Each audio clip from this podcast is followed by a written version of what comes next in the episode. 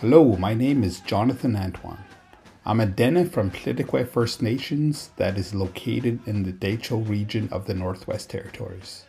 I am the producer and host of All Ages, All Voices podcast, brought to you by the Dehcho First Nations and the Dehcho Collaborative on Permafrost project, based at Wilfrid Laurier University. The main goal of All Ages, All Voices podcast is to highlight the role of Dene environmental stewardship in the face of climate change related impacts on traditional livelihoods and land use activities in the Dehcho. Climate change is having significant impacts on the land and water and the traditional Dene way of life. So it's important to broaden our understanding on how climate change is affecting our communities and how to better adapt to and prepare for those ongoing changes. Through discussions with elders, knowledge holders, leaders, youth, scientists, and researchers, this podcast will also aim to shed light on how Western science and Indigenous knowledge can be braided in order to enhance our collective understanding on climate change and its impacts on Dene livelihoods in the Dehcho region. In this episode, Tyra Moses from Dene Media speaks to former Liidlii Kue First Nations chief and current Dene National Chief Gerald R. Antoine. Here is the conversation. Good morning. I am Tyra Moses, the host and producer of the All Ages, All Voices podcast, a collaborative project between the Wilfrid Laurier University, the Dehcho First Nations, and Dene Media. We are here today with our guest, the chief of Liidlii Kue First Nation, Gerald Antoine, and we're so glad that he has time to talk with us today from the Dehcho Assembly in Deh-Gah-Go-Tee, Fort Providence, Northwest Territories. Masi Cho, thank you so much for being here today. Yeah, it's uh, thank you for inviting me, Masi. So we are here to talk about the Dene perspective on climate change. So I was hoping to ask you, what does it mean to be Dene to you? I was born a Dene. I was born in, a, in our community called Gadia. And my parents, my grandparents, my uncles and aunts all spoke Dene. And they continued their way of life that way. And that's how uh, I've, I've grown into that environment and that's all I know is being Dene. And being Dene is being part of the land and also being of the water. What have your elders or teaching taught you about the land changes that are happening? In, in my growing up, the pe Dene people around me are the ones that model the way for me. And each day, each month, each year, with the conversations and the things that they've, you know, the, in, in regards to their way of life, my, um, including my way of life, is that um, you gotta you gotta listen to and also really learn from the land. Yeah, to really learn from the land. And there's two priorities our people talk about. One is the land and also the relationship. The first relationship is with the land. And so every day, every month, every year, uh, people live with the land, on the land, travel on the land, and they learn from the land. And because of these, during my years, the elders, the people that are older than me, they've been sharing and teaching me. This is probably a Dene way of education. And in their conversations that they have, uh, they, they noticed little small subtle things. And I remember way in the 60s when we were out uh, fishing for bluefish, uh, they were talking about that there's something um, happening with the water. Uh, when, they're, when they take the, the water and when they start boiling it, they notice that there's a little bit of a kind of like a scum on the top of the, the, the water in the teapot. And they notice that these are beginning the changes. The other thing is that one of the things they talked about was the spruce needles.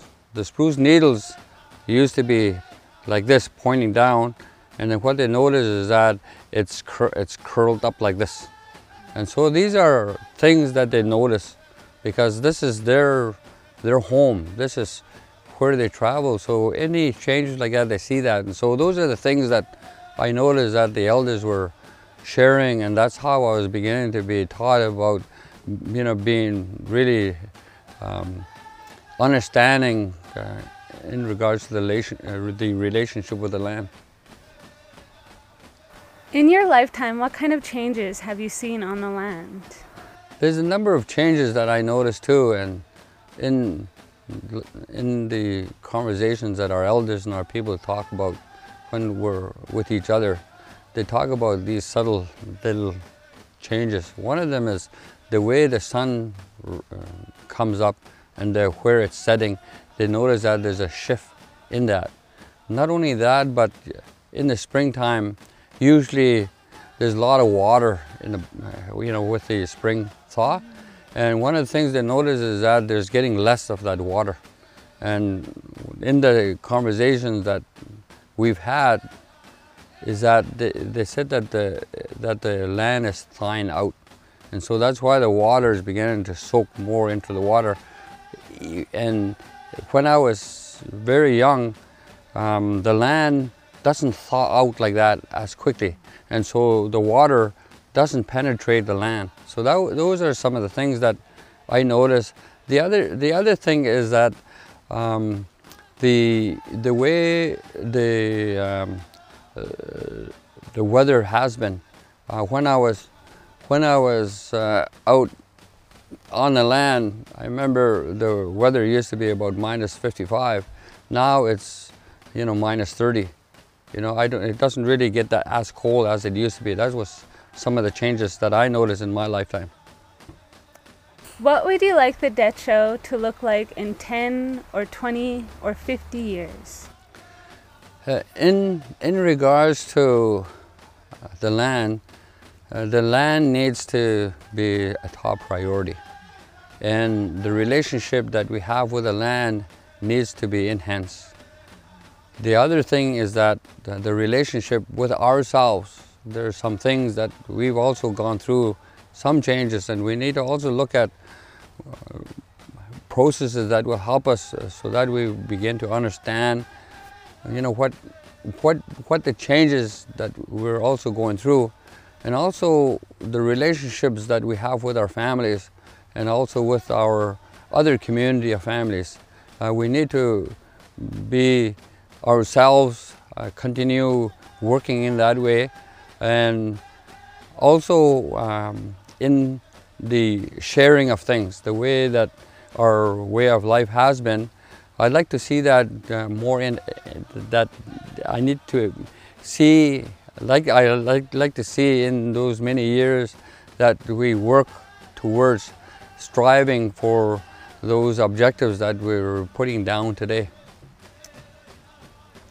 Absolutely. So would you say programs such as like on the land programs and healing programs on the land are definitely beneficial to our communities?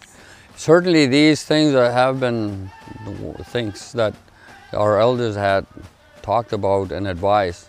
However, these programs needs to to be realigned to fit the family.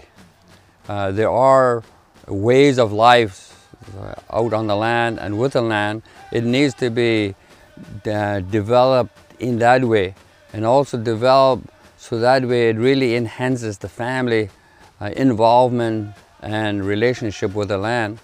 Uh, also, we need to reconnect to the functional areas that our people have been. Uh, and in the family units, the family units had lived in various parts of the land due to the various functions that they uh, pursued in their way of life. And I, I, see that we need to realign what we're trying to do to, to really kind of uh, move it like that in, uh, in the context of uh, community development. Thank you so much for sharing. It's been such a pleasure talking to you. I'm so happy to be here at the Dehcho Assembly, hearing from great leaders such as yourself who are making the difference in our communities to make them stronger and ensuring that we continue our way of life as Dene peoples. Masicho. Yeah, and thank you for challenging me because the questions you asked is, I'm tr- with all the stuff that I could be able to share. Not only that, but with other el- elders, is to how to to how, how can we summarize the things that we need to share. And I, I think this, I think you did a really good job. Masi. Thank you very much. Have a good day. This is Tyra Moses, All Ages, All Voices, host and producer. Have a great day. Thank you very much.